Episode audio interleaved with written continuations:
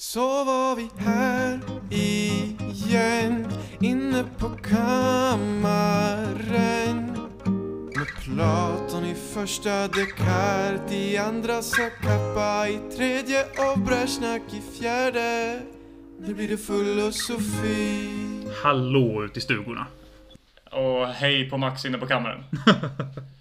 Äntligen är det dags för ett avsnitt till av Filosofi. Jajamän, eh, det här kan vi faktiskt, till skillnad från de andra tillfällen när det ofta bara uppgår i att jag är lat, eh, så kan vi faktiskt säga att den här eh, kommer ut på söndagen istället för lördagen för att eh, vi spelar in på lördagen. Logistiska svårigheter.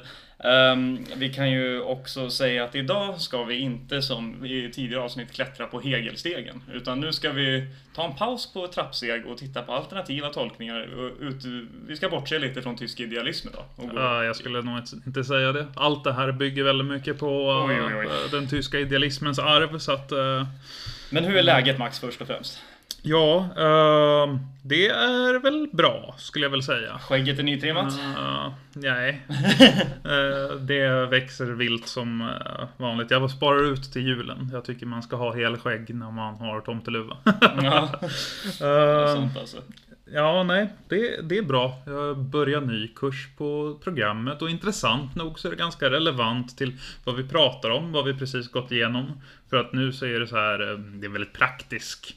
Eh, Den tidigare var mycket roligare, så här um, teori. eh, Och Mm. nu så är det eh, liksom lite blandat, men det handlar om metod och analys och lite sådana saker. Och då har vi precis haft vetenskapsteori. Oh, det är kul. Och eh, en av dem som vi ska prata om här idag Han är ju, vi har inte tagit upp honom, men han lägger ju fram sina egna tankar om vetenskaps, vetenskapsteoretiska tankar och så vidare. Så du är med... Jag är i det rätta mindsetet. Precis, du, är i rätta mindsetet. Ja, Precis. Ja. Hur står det till med dig, Frank? Ja men eh, livet eh, uppåt, framåt, eh, skolan eh, kul. Vi håller på med psykiatri så det är mycket så här eh, diagnoser, man bläddrar i DSM-5, det är typ en telefonkatalog.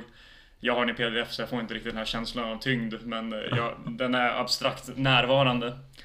Eh, nej men annars är det jävligt gött alltså. Jag har varit peppad på det här avsnittet väldigt länge. Tyvärr är mina jag hade till och med införskaffat litteratur för- för just eh, det här ämnet.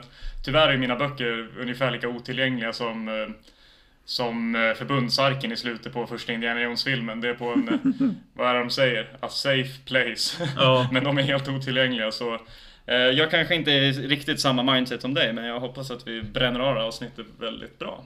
Och det vi ska prata om är ju då vi ska prata om eh, materialism eh, och eh, utgå mm, från en väldigt specifik debatt mellan ehm, mellan å ena sidan en okänd, ehm, får man väl ändå säga, eh, karaktär och den andra sidan en person som inte alls är känd för att eh, vara liksom så här vetenskapsteoretiker. Eller filosof. Filosof, ja. Ja. Filosof sk- skulle man kunna säga. Men eh, det är en de- en debatt mellan eh, Lenin, Vladimir Ilyich eh, Julianov, eh, eller, å ena sidan, och eh, Alexander Bogdanov. Precis. Eh, och eh, det här grundar sig ju liksom eh, också i eh, teoretikern Ernst Mach.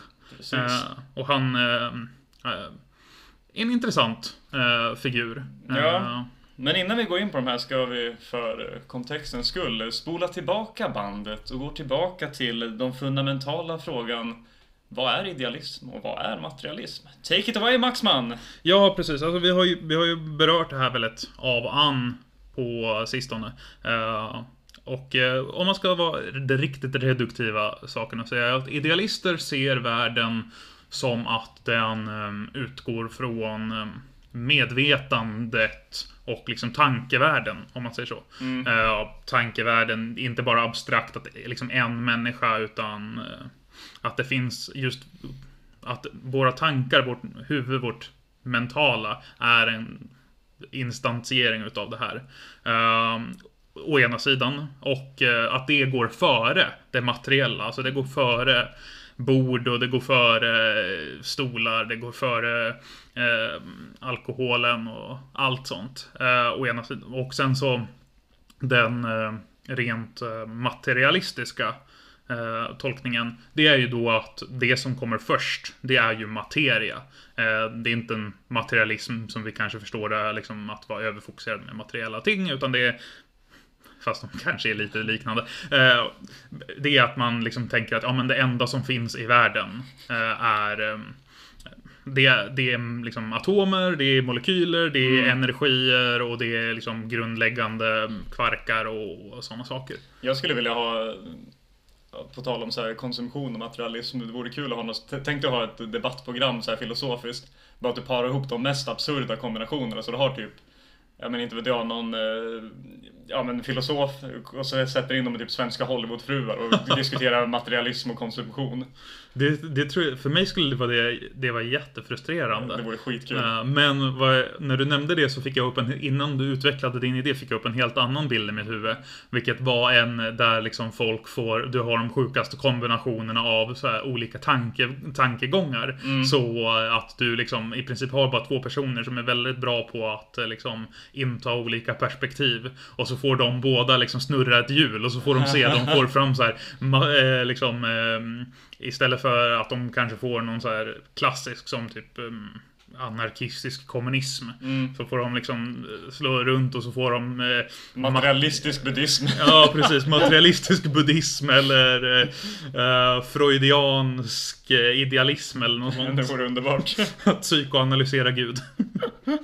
Ja, det är ett examensprojekt det också. Ja, nej men jag tänker att det får... Um, om det finns något tv-program där ute som vill utveckla vidare vår idé till en gameshow här så eh, hör av er till uh, filosofi.gmail.com Vi, vi ska på något sätt knöka oss in i antingen Radiohuset eller SVT-huset. Mm. Eh, men nu när både lyssnarna och vi står på ett fast grund och vi har rätt ut de här fundamentala begreppen så är det något som inte är så bra. Mhm. Ja, Vi har tomma glas. Precis. Vi ska um, sluta stå på en fast grund och vad är det vi dricker idag? Jo, idag ska vi faktiskt dricka mitt eget vin. Eh, jag tror vi har inte druckit någonting jag själv har gjort. Har vi inte? Nej, den enda gången vi har druckit uh, uh, någonting um, hembryggt, det var när vi fick det från en av våra lyssnare. Nej, just det, just det. Uh, ganska... Uh, säsong ett. Uh, ganska tidigt säsong ett tror jag. Precis. Eh, Och när jag ser den här drycken så tänker jag ju på eh, en av våra gemensamma kompisar som alltid brukar kommentera hur han skulle analysera drycken om det var ett urinprov. Ja. Och det här kan vi ju säga, det är väldigt klart, så det här är ju en väldigt... Det är en person som dricker så mycket vatten som sig bör. Mm. Det är ganska intressant faktiskt för att nu är ju jag en sån här person som eh, jag ska säga att jag är bedömd med att vara fattig student och skylla det på det, men man kanske är lite för mycket utav en typ id-styrd människa som eh, inte kan hålla sig. Så att det här började ju som 25 liter vin, men har, eh, när jag började liksom ordna, när jag först satte det i eh, slutet på augusti. Eh, men har nu när det äntligen är klart arbetat sig ner till bara 5 liter som jag buteljerade här i morse. Eh, men eh, det har verkligen ändrat färg bara de senaste två veckorna typ. Det är helt vackert genomskinligt och man skulle definitivt tro att det här bara är ett vanligt vitt vin. Men det är då ett äppelvin gjort på äpplen från min kära mormors trädgård och några från min mors för att fylla ut.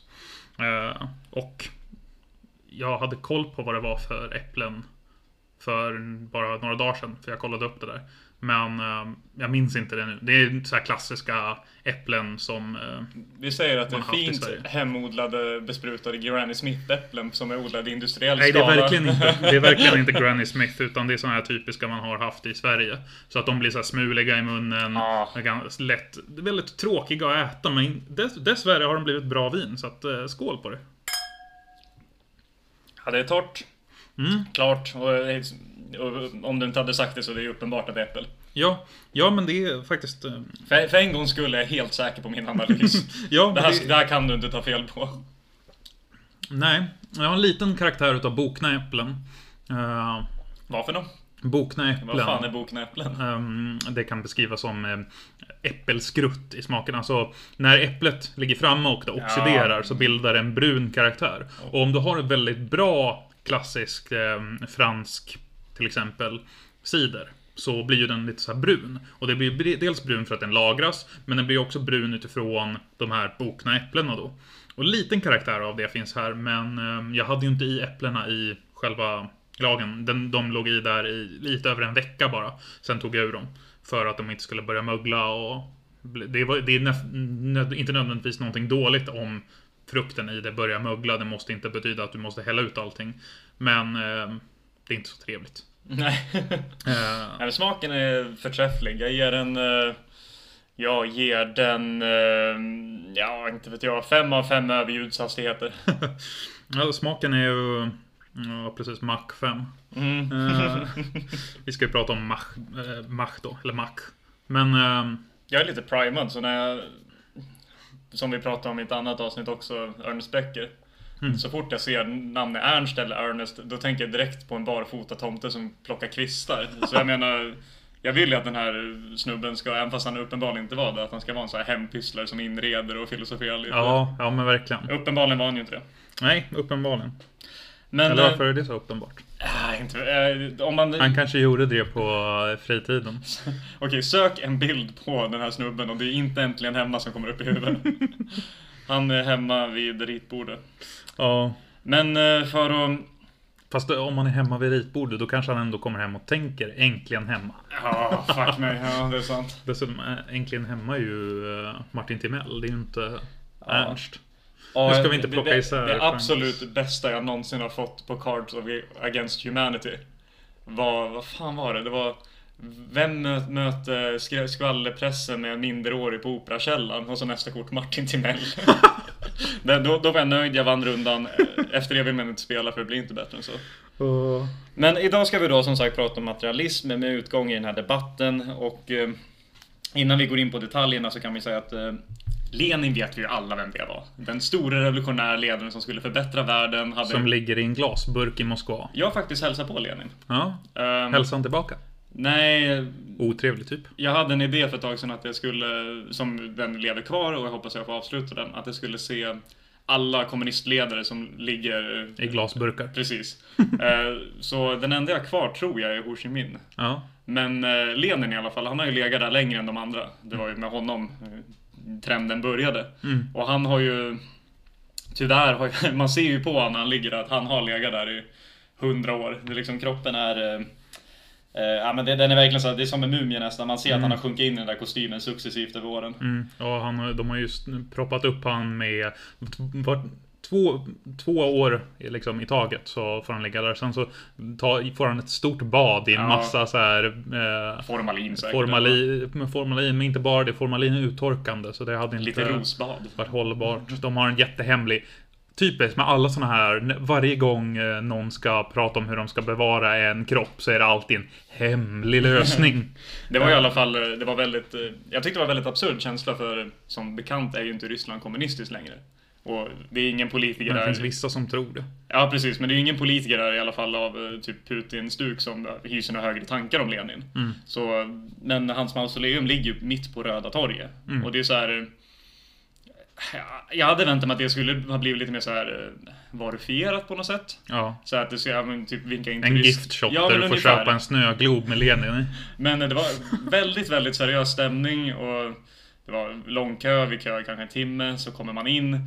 och så kommer jag ihåg att jag tror var min brorsa eller något som så här, ja, men, skämtade, skrattade till något och vakten kommer fram direkt och bara Håll käften, här respekterar vi Lenin!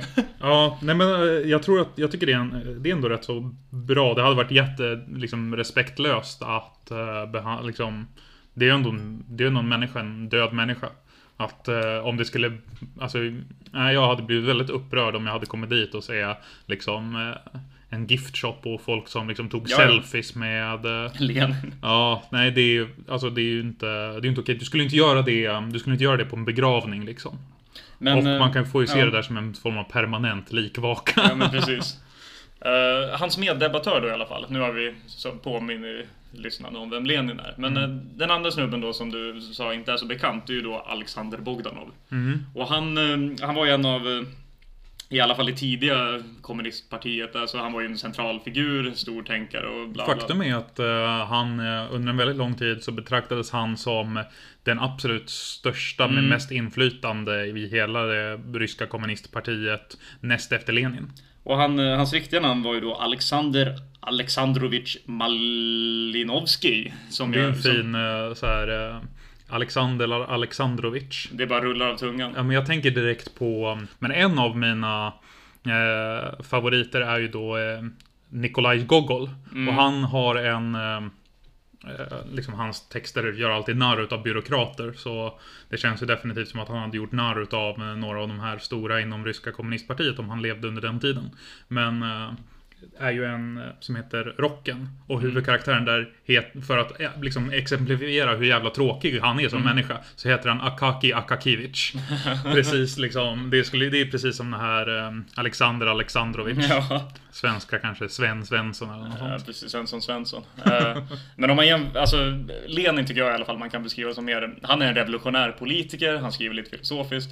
Men eh, Bogdanov, han är ju mer av en eh, Jack of all trades. Han eh, är science fiction-författare, han eh, är med när han går på universitetet, är han med och översätter och publicerar många av Ernst Machs skrifter till ryska och får in det, vilket det är där sen schismen kommer mellan Lenin och Bogdanov för att han har hängts upp så mycket på Mach.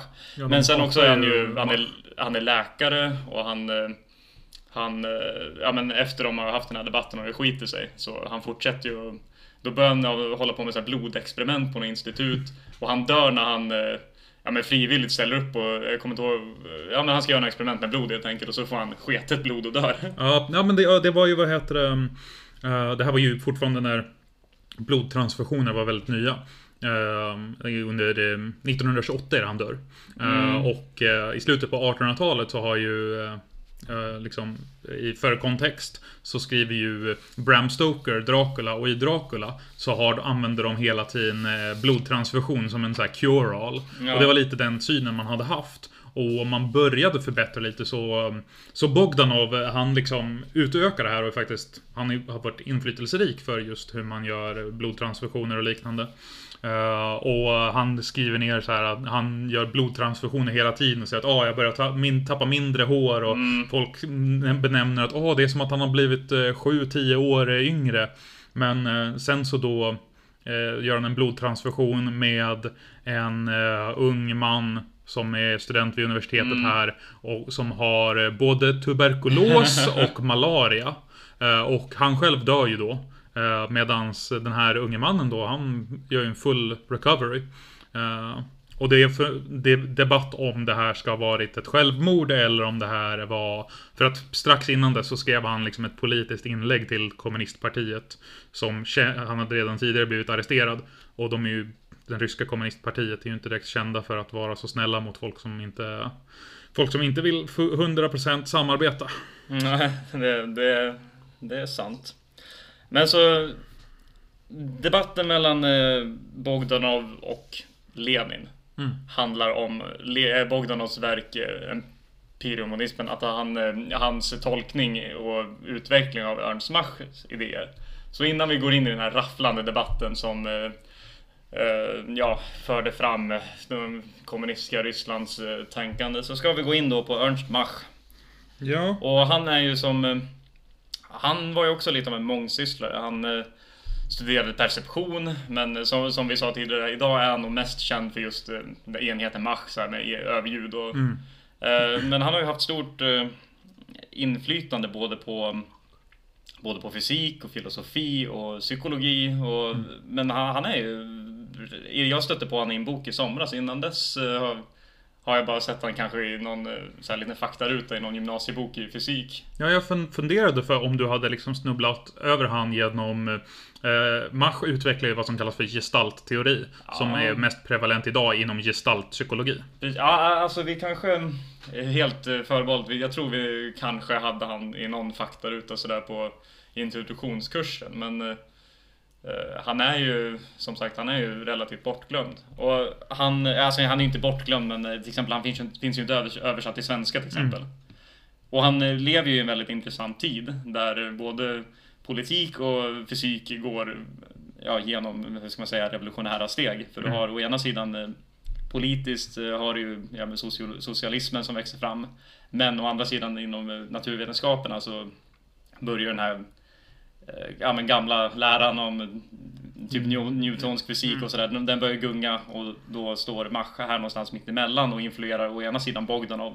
Men å andra sidan eh, är det ju han som på något sätt lägger en filosofisk grund för sen när eh, kvantfysiken och rela- relativitetsteorin kommer. Till exempel Einstein sa ju flera gånger att eh, Ja men Mach, han, eh, han liksom sa att han inspirerade mig och Ja. fler borde läsa honom. Och där har vi en stark koppling till vårt förra avsnitt för referens för att um, Mach bygger ju på um, vad som kallas för um, alltså monistisk syn Mm. på världen.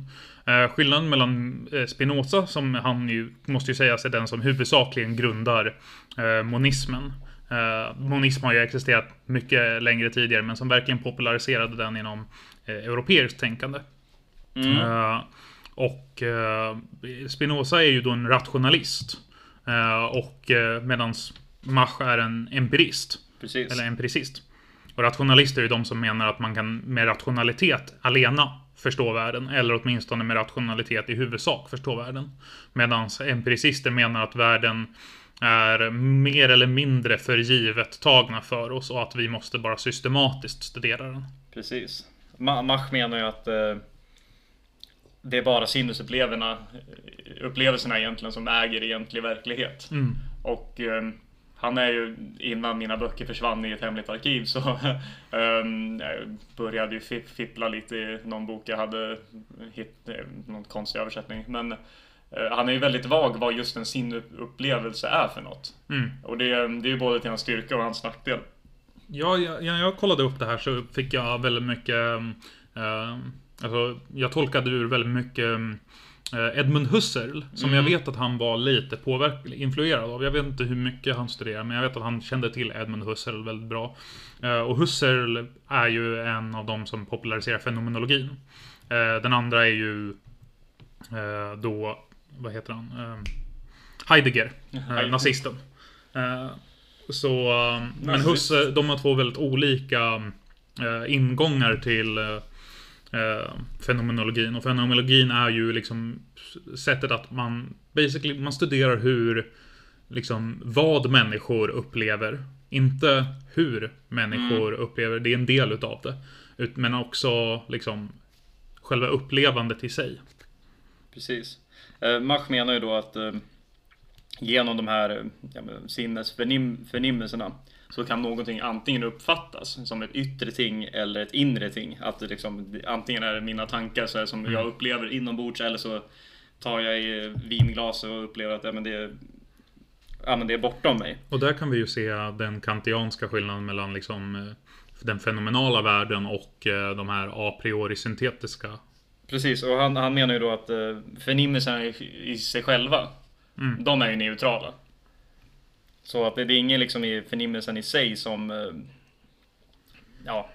Eh, men att människan skapar ju liksom eh, fiktioner. Det är det, ja, men liksom att det, vi skapar systematiskt liksom för att förstå världen. Att kunskapen och det är också... han- Narrativ skulle man ja, kalla det det skulle man idag. kunna säga. Han, det ska vi säga då här i mina fina fotnoter. Han är ju född 38, 1838 och dör 1895. Så fysik och socialism, men sen har vi också Darwin. Så Ja. han är influ- jag tycker i alla fall att det är uppenbart att han är influerad av evolutionsteorin. För han tänker sig att eh, kunskap är något som liksom eh, utvecklas systematiskt genom eh, att individen och liksom mänskligheten är placerad i tid och i rum och sen utvecklas idéerna. Ja, men en av hans vetenskap, liksom, teorier om vetenskap, det är ju just att vetenskap är evolution, evolutionärt utvecklat. Mm.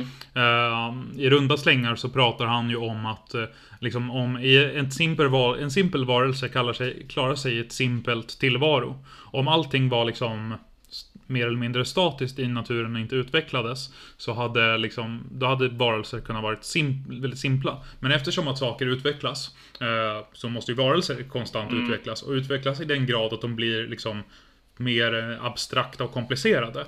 Och på det här sättet, det här är ju också, det är ganska tydligt att han har en, i hans förstånd av vetenskap är väldigt influenserad av Hegel. Eh, Men Eh, till, på grund utav det här så inte bara liksom människans utveckling fortsätter ju också med människans förmåga till att kunna utveckla vetenskapen som vi har idag. Så att det är ju liksom både en idéhistorisk postulat men det är ju på något sätt en evolutionär syn på idéhistoria. Uh, Hans materialism tycker jag är väldigt vulgär, men det är intressant. Ja, jag, jag, jag, jag skulle inte säga att den är vulgär, utan han... eh, Hans första egentligen eh, så här, mål, eller det den framförallt börjar med att kritisera är just eh, Newtonsk fysik, 1700-tal. För det, det var ju som, som i alla fall jag har förstått av mina om någon lyssnare sitter på Ångström och verkligen vill eh, skicka hatbrev, det är okej. Men som jag har förstått det, så här, innan Einstein och revolution, eh, revolution, revolutionsteorin, relativitetsteorin och sådär kommer in i bilden, så råder det ändå någon, någon slags konsensus inom akademisk fysik att vi är nära att förstå världen. För man ser ju världen som materia som rör sig i rummet. Det är som typ ja, men, eh, tärningar eller biljardbollar som krockar med varandra och bildar mönster och, Precis. på något sätt. Och det, det här vänder sig, vänder sig eh, eh, Max väldigt starkt emot och han menar att det, det, det är till och med ett så här, obefogat antagande överhuvudtaget att eh, eh, att det, är så, alltså det finns inget egentligen som tyder på det. Ja. Utan han, som vi var inne på, han ser ju det här från liksom att vi arrange, arrangerar, eh, vi organiserar information Mm. som vi tolkar via förnim, våra förnimmelser. Så Ja. att, att hela alltet skulle vara materia i rummet. Jag, jag, jag tycker inte det är vulgär materialism. Jag skulle säga snarare att de här biljard, biljardbollarna är väldigt vulgär materialism. Men där måste vi skilja på två saker. Det ena är ontologiska påståenden, liksom metafysiska, av mes- metafysisk karaktär. Och de andra är eh, epistemologiska. Jag tycker att hans epistemologi är väldigt vettig. Och det är det han just påtalar, att liksom saker är inte för givna för oss, utan och det är ju det här väldigt fenomenologiska sättet att förklara världen. Men ändå bortom det här så postulerar han ju att anledningen varför det är så är ju på grund av evolutionära skäl som i sin tur kan kokas ner tillbaka till eh, materialistisk, en materialistisk ontologi. Så eh, liksom även om han eh, liksom förstår att vår egen upplevelse är subjektiv i epistemologisk mening så menar han ju att eh, världen ontologiskt är materialistisk. Och det är den jag tycker är vulgär. Mm, mm. Ja, alltså... Mm, jag, jag, jag förstår hur du menar, men jag vill ändå inte säga... För mig är vulgär verkligen den här eh, som bara atomerna goes round and round. Det är en vulgär materialism Ja. för mig. Det här är ändå någon som... eh, visst, han gör ju antagen att det, liksom, det, är, det är materiella. Men han har ju ändå tänkt ett varv till. Ja, precis. Jo, men det är det, det är det epistemologiska perspektivet. Uh, nej, nej, men det vi ska gå in på debatten sen mellan Lenin och Bogdanov. Mm. Så är att uh, det Mach gör är att han gör absolut noll åtskillnad mellan det fysiska som vi upplever glaset och det vi upplever som det mentala. Ja. Båda är exakt lika stor del av exakt samma verklighet. Eh, till skillnad från då när han verkar så finns, lever vi fortfarande kvar av de här jävla Descartianerna att det är någon slags dualism, att vi Ja. har en själ och liksom Men han menar att det här, båda, båda det vi upplever som fysiskt och mentalt, det är liksom resultat av samma grundläggande verklighet och det är, det är olika fenomen men det är ändå samma sak. Ja. Och han vill ju också att man ska kunna Och det kan ju också sägas att det är ju en väldigt, eh, alltså jag skulle ju ändå säga att den dualismen är, spökar ju fortfarande väldigt mycket. Ja, och han, han vill ju inte så här, det, det mest radikala han egentligen vill är ju att man ska inte tänka sig världen som interagerande objekt. Utan man ska tänka sig som sammanlänkande fenomen på något sätt. Ja. Att det är så här, lite för sin, men jag tolkar det som att han menar att istället för att se att eh, eh, två kulor slår emot varandra och studsar ifrån varandra så tänks att det är någon så här typ nätverksnodes och någon sån Ja, tanke. precis. Att det med, För han, han skulle mena att, eh, att vi kategoriserar de här som liksom till exempel två biljardkulor som slår i varandra. Eller att vi kategoriserar någonting som en kropp. Det i sig är ju en del utav hur vi själv alltså operationaliserar den, om man ska använda ett kantiant begrepp, tinget i sig själv. Men han tror ju inte liksom, han tror ju på, på ett ting i sig själv. Han säger faktiskt att eh, vi ser inte världen i sig själv. En väldigt tydlig referens till Kant. Eh, men om vi kunde göra det så skulle allt vi ser bara vara totalt kaos. Alltså tänk dig liksom, alltså bara st- static på en, eh, liksom, du, kan inte, du kan inte strukturera det här på något sätt. Därför att vi har utvecklat för att liksom ehm, för att se kontraster utav perception, relationer utav perception, eh, upplever alena, alltså upplever ensamt, eh, kan liksom ha, det kan ha en inorganisk mening. Eh, att bara relationen av upplevelserna eh, till varandra har en mening. Så att eh, upplevelser måste inte nödvändigtvis spegla eh, liksom spegla någonting rejält för att i sig inte ha en mening i hur de här upplevelserna ställer sig mot varandra. Precis.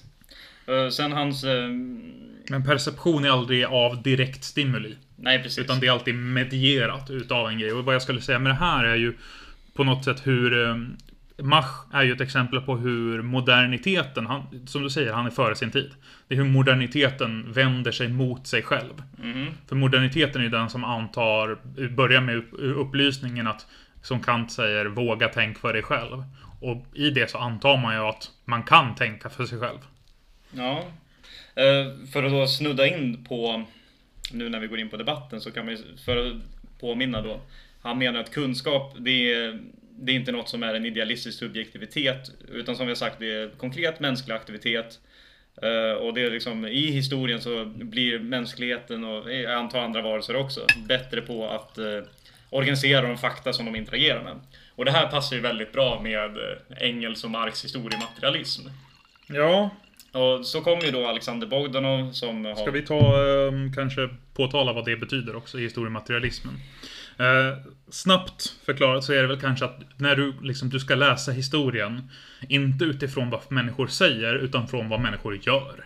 Eh, och utifrån det här så menar ju Marx att Eh, och Engels, att deras studier visar på att eh, alla samhällen utvecklas i stadier baserat på produktion. Mm. Eh, att man går från en form av urkommunism, där man inte riktigt har en produktion, utan, och därför ingen produktion, inget mervärde, alltså extra överblivet efter att alla har fått sitt. Och, och istället så fördelar man allting jämnt mellan varandra. För att man är ute och jagar. Sen Precis. så kan man förslava folk för att man har blivit bofast och börjat odla och då kan man helt plötsligt ta vad de här slavarna producerar och ge till någon som äger slavarna. Eh, och på det sättet så går och de antar ju sen att eh, kapitalismen kommer falla och eh, in kommer den här socialistiska utopin. Precis. Det, det som Bogdanov gör när han lägger fram sina idéer han, i tre, sina tredelsverk, då han utvecklar ju och vid viss omtolkar Mach och lägger till sina egna idéer för han tycker inte Mach är tillräcklig.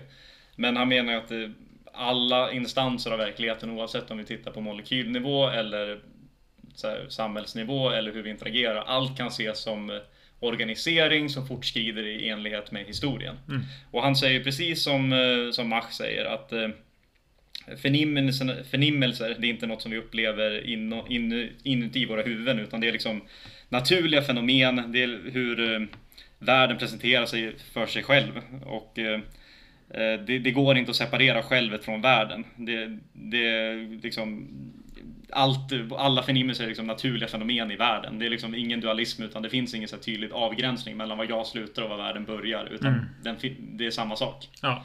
Så det är så han utvecklar ungefär. Och eh, han och eh, Lenin var ju gemensamt i någon slags exil där in, efter det första misslyckade revolutionsförsöket 1908. Ja, precis. Det är ju inte det första misslyckade. Nej, men det är en rad av många misslyckanden. Ja, hela, hela slutet på 1800-talet och början på 1900-talet är ju fyllt av misslyckade revolutioner. Alltså, och man skulle oavsett, kunna säga oavsett, att även 1917 är fyllt av misslyckade revolutioner. Oavsett vad man tycker om socialism och Lenin och kommunism och jada, jada, jada. Så det man ska, om någonting man ska lära sig av Lenin så är det ju skam den som ger sig.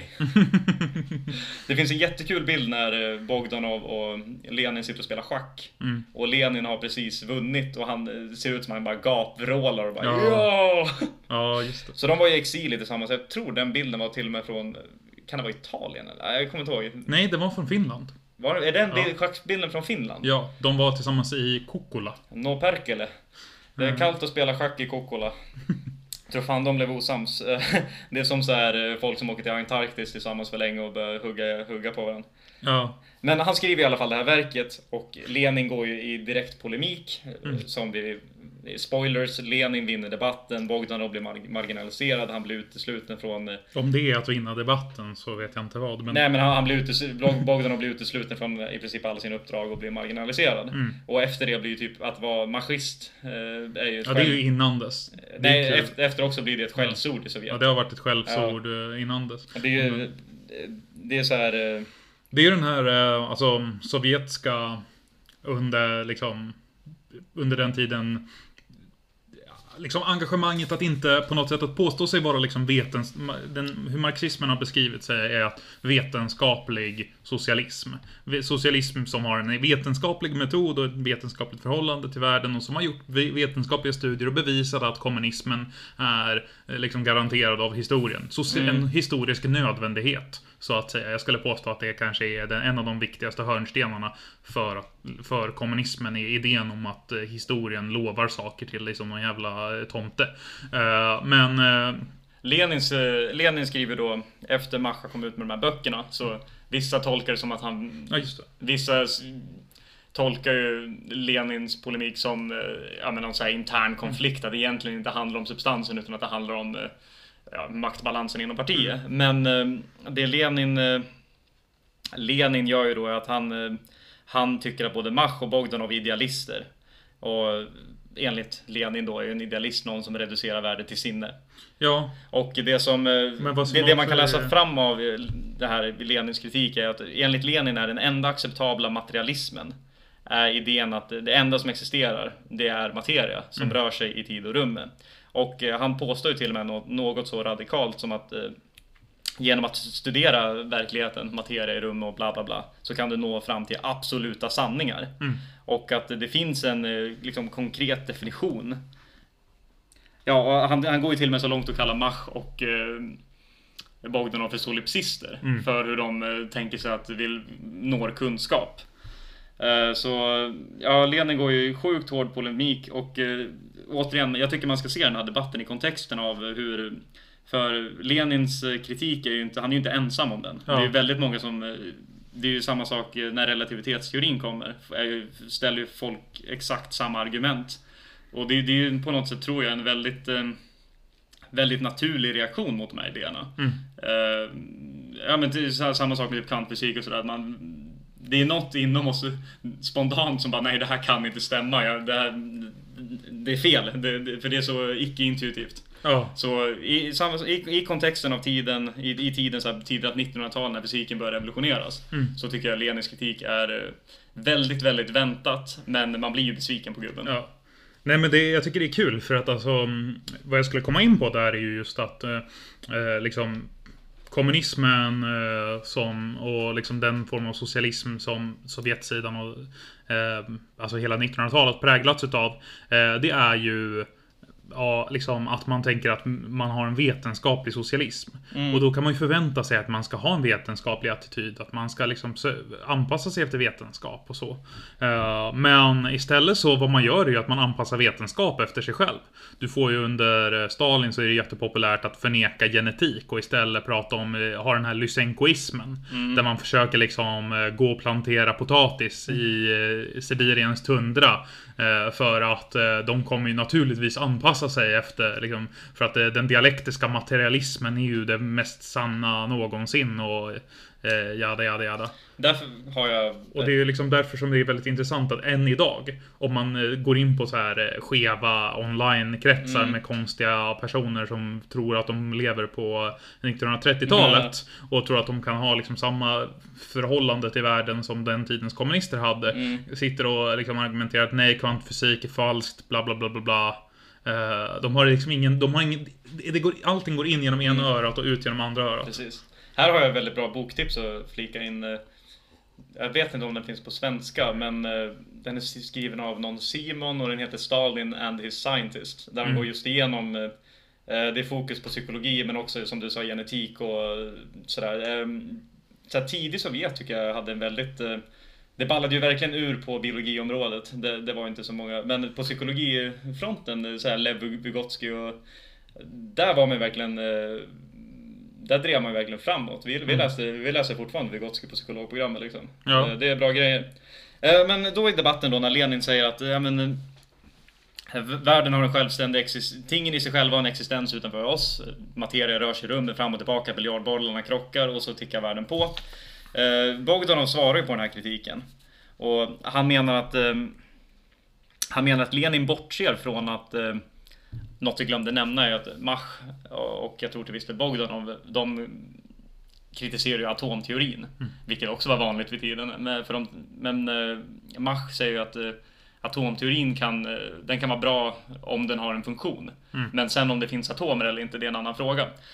Men Bogdanov svarar ju och säger att för det första menar han att det är jag, subjektet som Mach pratar om. Det är inte så här transcendent subjekt. Utan det är just mänskligheten inväntat i historien mm. som evolutionärt blir bättre på att organisera information. Mm. Och sen kritiserar han också Lenin för att uh, han tycker att Lenin bortser från att kunskap det är något som utvecklas.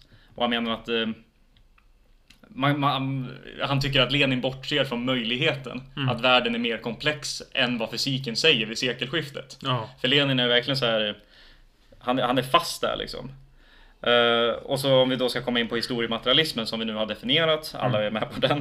Uh, och det här, det är väl här varför man säger att Bogdanov är revisionist. Mm. Att uh, Bogdanov ja, viker av från Marx och Engels läror. Han går revisionist, alltså att han går tillbaka och byter. Precis. För han säger att Lenin, han kritiserar Lenin för att han ser Marx och Engels historiematerialism som tidslös, relevant. Du kan stoppa in den i vilken tidsepok som helst och den kommer vara relevant. Mm. Och han menar att det här bortser ju från säga, dynamiken i vetenskapen och hur kunskap utvecklas. Och ja. också att eh, eh han, han gör ju en prediction här och han säger att eh, det här kommer leda till eh, förstenad politisk dogmatism. Och han vidareutvecklar det och säger att... Oj, den var verkligen så här... Eh, spot on. ja, historiskt sett med så historien i ja. efterhand så känns ju den jobbig att få höra. han, går ju vidare och säger också att Marx tänkte sig ju samhälle som överbyggnad och liksom du har en ekonomisk bas och sen ja. kommer kulturen förändras av det. Mm.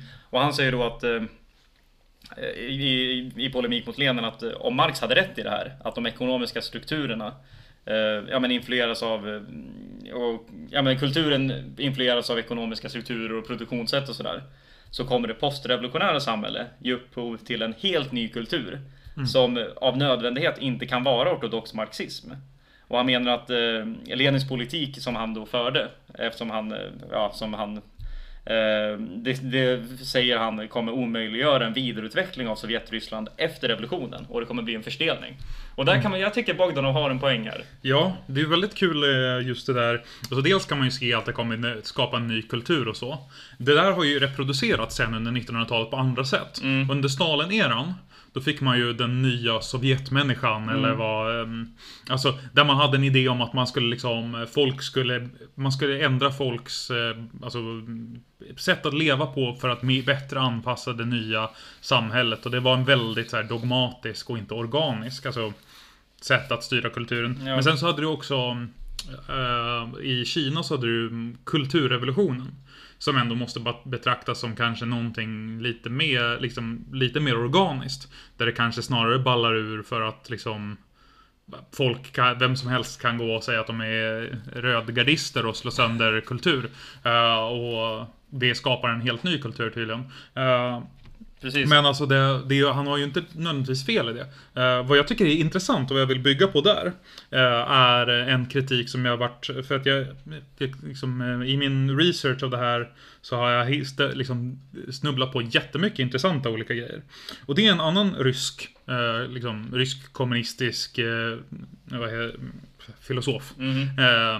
Som eh, enligt, Zizek, enligt Slavoj Zizek, Slavoj Zizek som jag har tagit upp flera gånger, är ju då den slovenska filosofen eh, som jag tycker är väldigt rolig. Eh, eh han benämner honom som den enda eh, den enda sovjetiska marxisten värd att ta seriöst. Mm. Eh, och det är då Evald Yljenkov. Mm -hmm. och för att snabbt summera vad, alltså det är osäkert om det här är en kritik eller om det är liksom en, vad han genuint tror.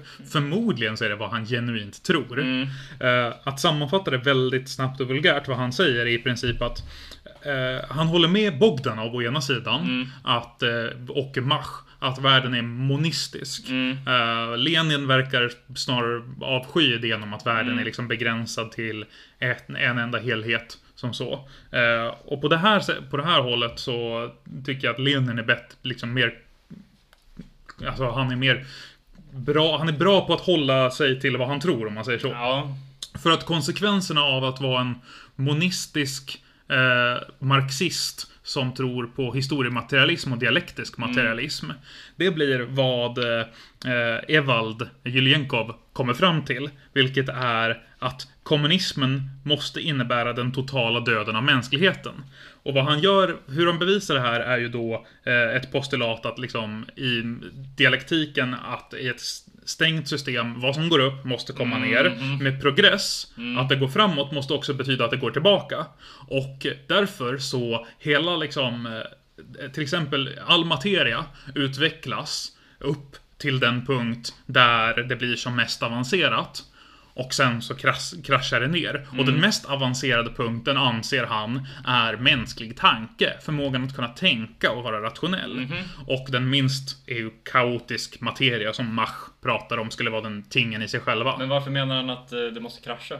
Men där- därför att det är den dialektiska mm, eh, modellen eh, som är populär, Jo, jo, jo. vulgä- vulgära, att det liksom utvecklas upp till, eh, du kommer, någonting utvecklas, sen kan det inte längre utvecklas, då behöver du ett paradigmskifte, så allting kollapsar Mm. Ja. och återgår till en typ av eh, primalstadie.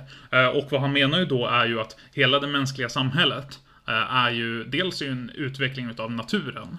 Så att vi kommer in i urkommunism och vi blir medvetna och sen medvetandet skapar ju historiematerialismen. Mm. Och kommunismen är nödvändig för att eh, den människan under kapitalismen är för egoistisk och skulle inte kunna inse den högre, den högre liksom värdet i total död av all total död av allt eh, mänskligt tänkande och all natur. I princip är det som någon så här eh, vi uppnår kommunismen, okej bra vi är klara med vad vi, vi ska göra, dags för kärnvapenbomberna att flyga. Ja. Och det här är ju liksom, alltså, det här skulle jag säga är den logiska slutsatsen om man ska hålla på Sovjetstilen av eh, liksom marxistisk eh, dialektik. Jag, jag, jag skulle säga att eh, även om man håller med Mach i hans eh, ja, men så här att eh, vä, vä, världen på något sätt måste tolkas eh, kunskapsmässigt och på något sätt relationell mellan fen- fenomen. Så det är inte så att eh, hans beskrivning av världen förändrar världen, utan världen är ju fortfarande detsamma även om han har rätt eller fel. Så, Precis. så jag skulle säga att eh, även om, om vi ponerar att Mach har rätt i att, eh, ja, men att eh, det är inte ting som interagerar utan det är fenomen. Eh, vilket det här ska jag ta upp på Schopenhauer sen också, men då... Eh,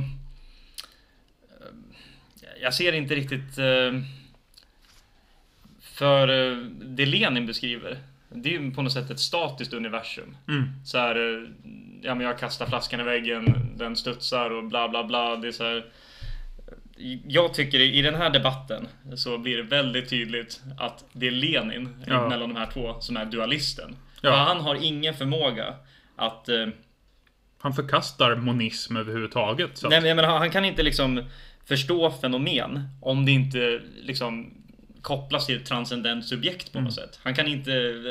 Det är något jag tycker är tydligt idag också med som vi har nämnt tidigare, så här, moderna ateister som Dawkins och sådär. De är också fästa i det här verkligen personliga individen som är ett subjekt. Jag är och- så glad att du nämner Dawkins. Ja. För jag hade, i min research här så kom jag across eh, en um, annan analys. Som återigen Slavoj Zizek gjorde. eh, Mm. Utav vad eh, den... ehm, eh, när kom den nuvarande påven till makt? Till makt. Skål för påven förresten. Ja, Francis. Eh, han kom 2013 tror jag. Ja, okej. Ja, men då är det påven innan dess. Som han gav ett tal. Där, han, eh, där det var liksom lite i så här kritik mot, lite i polemik mot eh, Dawkins och den typen av ateism. Och eh, vad han sa var ju att han följde ju den här gamla klassiska teologin. Som menar att liksom, Gud och rationalitet går hand i hand. Eh, som vi pratade om i Fichte-avsnittet, eh, början på Johannes. I början, början så var det ordet, ordet var med Gud, ordet var Gud. Eh, i den, I den meningen. Och så kritiserar han eh, först eh, så kritiserar han eh, Islam. Och säger, för Islam är ju total underkastelse. Eh, menar han. Eh, och eh, Islam har inte den traditionen. Så att i Islam så är du inte bunden till din egen rationalitet, utan du är bunden till vad Gud säger. Och därför så får du den här vad han pratar om, alltså despotism.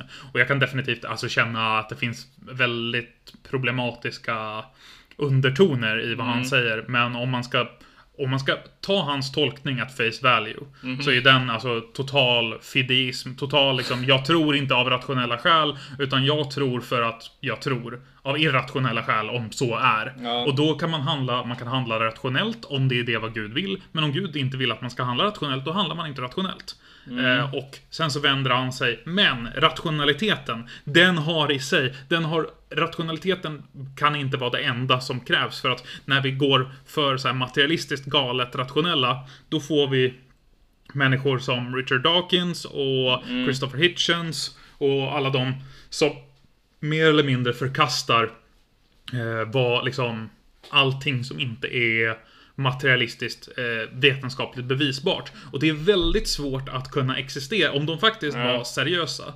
Det är väldigt svårt att kunna existera i världen på evidens, empiri, rationella bevis alena. Det för, allt det här förutsätter en viss, en tro.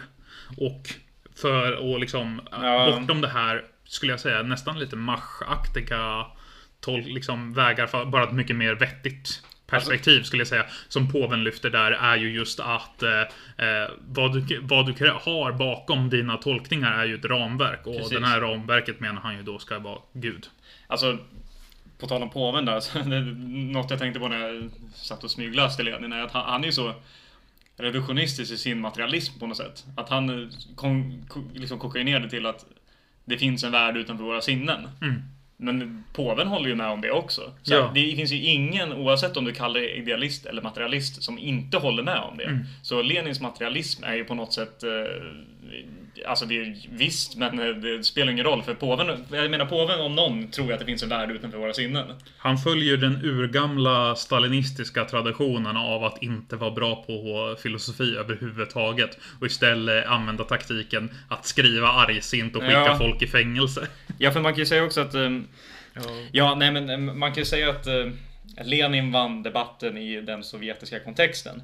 Men om man ska se till hur eh, filosofin och eh, fysik och vetenskap har utvecklats så har ju Mach verkligen rätt. Mm. Ehm, För eh, vi har kvantfysik, vi har relativitetsteori. Idag har vi till, finns det till med strömningar inom kvantmekaniken som kallas relationell kvantmekanik. Mm. Då, som jag har tagit fint citat här som jag, jag vägrar översätta det på engelska för då kommer jag snu- snubbla med mina termer. Men det här tycker det är en, eh, som jag nämnt tidigare, Carlo Rovelli, en italiensk eh, fysiker som eh, sammanfattar vad relationell kvantmekanik är för något och det tycker jag sammanfattar både Bogdanov och Machs idéer väldigt tydligt.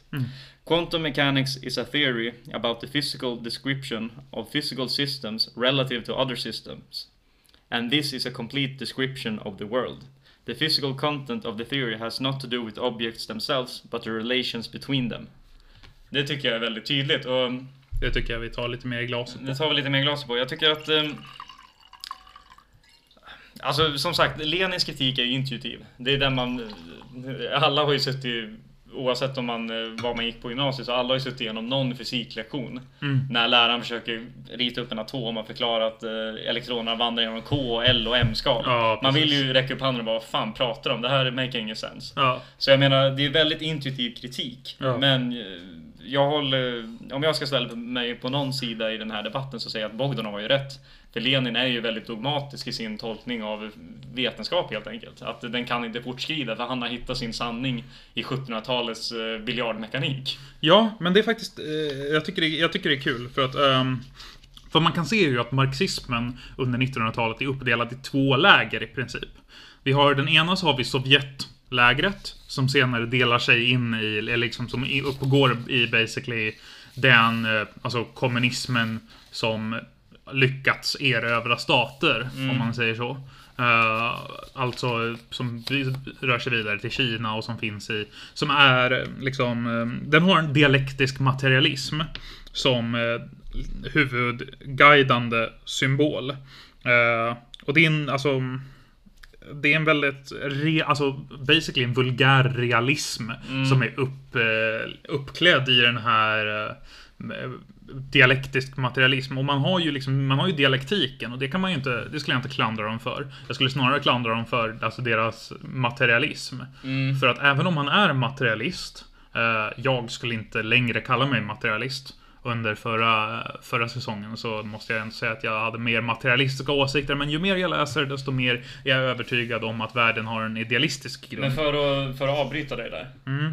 Ehm, för när jag läste både Mach och Bogdanov och flummade med lite Lenin nu. Mm. Så jag tycker den här relationella materialismen. Mm. Vad... Jag har svårt att se hur det verkligen är ett alternativ till... Eller inte alternativ, men att det är liksom en separation från idealism. Mm. Hur... Det är ju i princip vad Det Lenin säger också dock. Jag tycker, ja precis, det, men jag- det, det är ju lite samma sak. Ja. Och eh, i sådana fall, ja men Lenin säger det också, men han säger det mer som att ah, men det här är inte materialism, therefore it's bad. Han går inte in på varför det skulle vara dåligt. Liksom, det är mer, han drar, drar väldigt...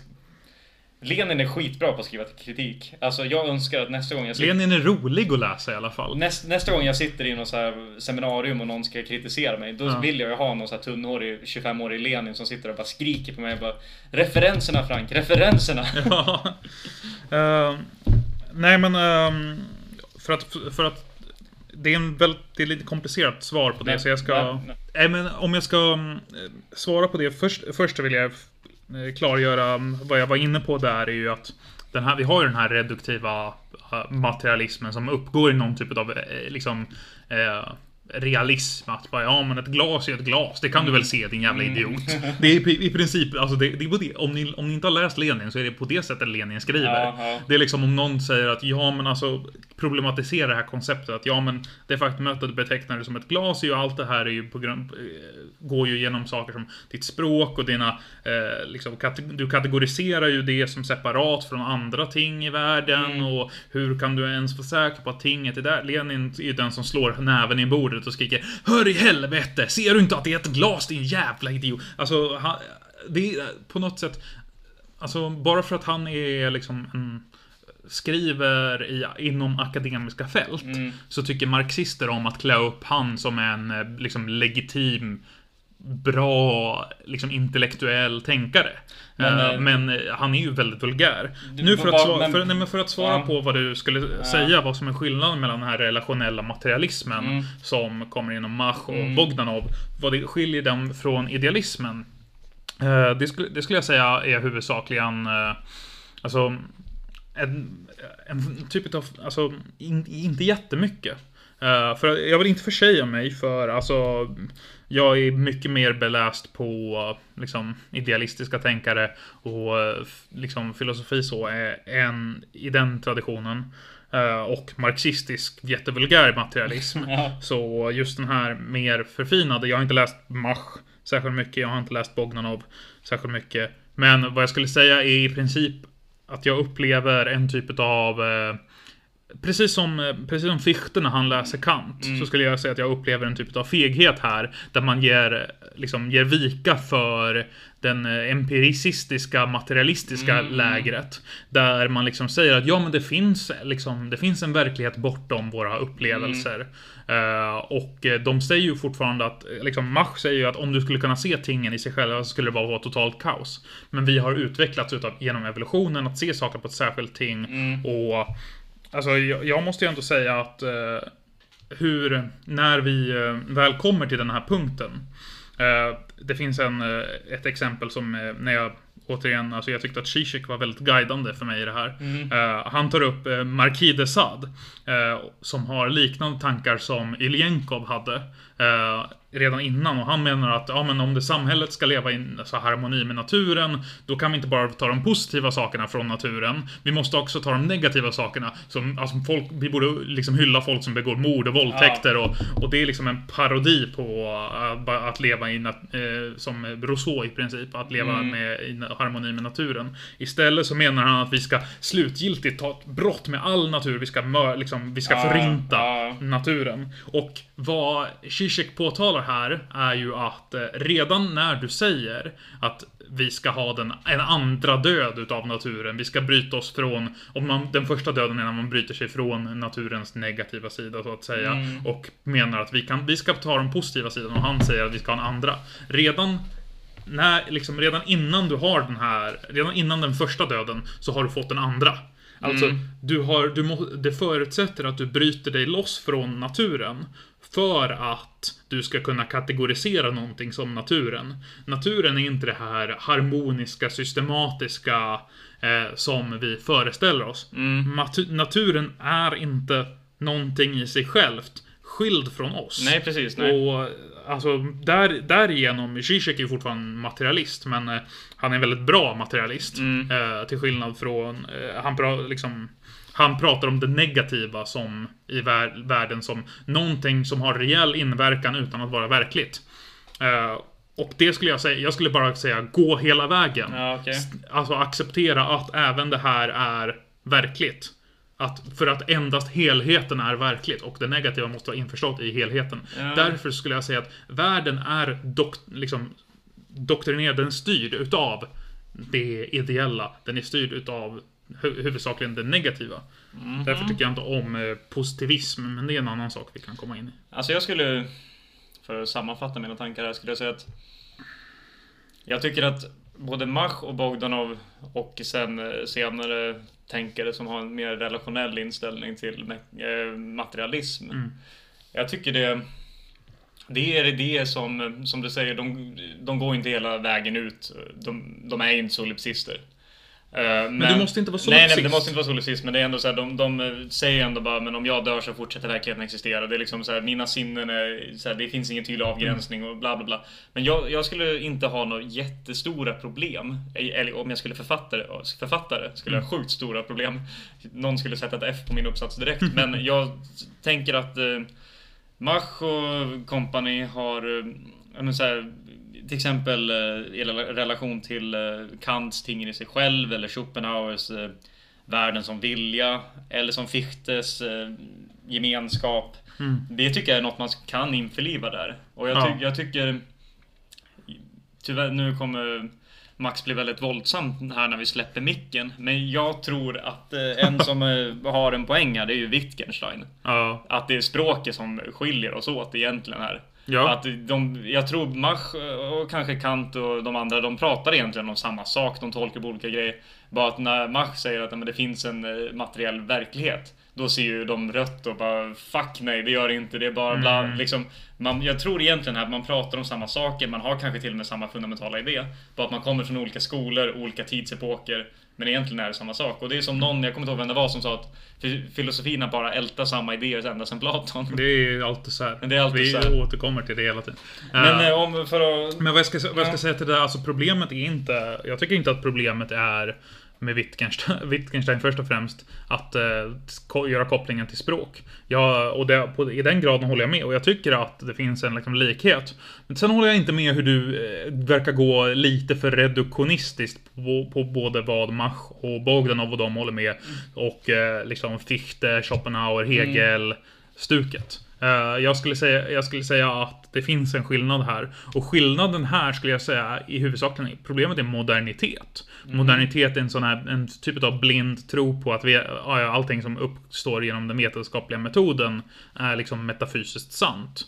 Eh, Nej, det- och inte det- bara det mest effektiva sättet att Det, beskriva det är ju precis på. vad Precis vad Mach håller med om. Han säger ju att eh, Just när han pratar om mekaniken. Mm. Då säger han, han likställer ju den med Det är ju lika met- metafysiskt eh, Metafysisk tolkning som typ någon rel, gammal religiös föreställning om Gud. Ja, Det är ingen som äger eh, Sitter på en pedestal över tid och rum. Utan det är ju något som utvecklar sig efter vi får kunskap. Så där håller ju du och Mach är helt överens där. Mm, nej, det skulle jag inte säga. För att alltså...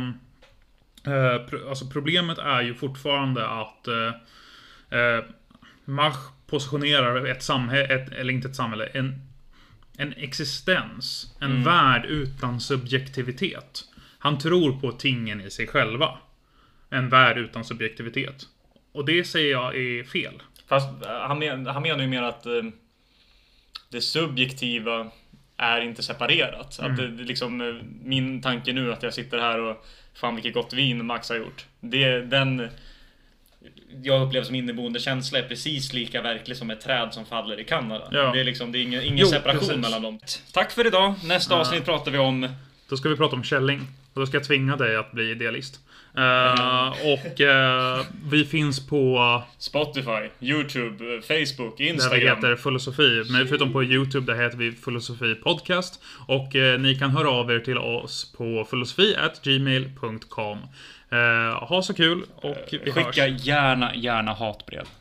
Till Frank och hans vulgära tendenser. Handskrivna. Så var vi här igen Inne på kammaren Med Platon i första Descartes i andra Sakappa i tredje och Brezjnak i fjärde Nu blir det filosofi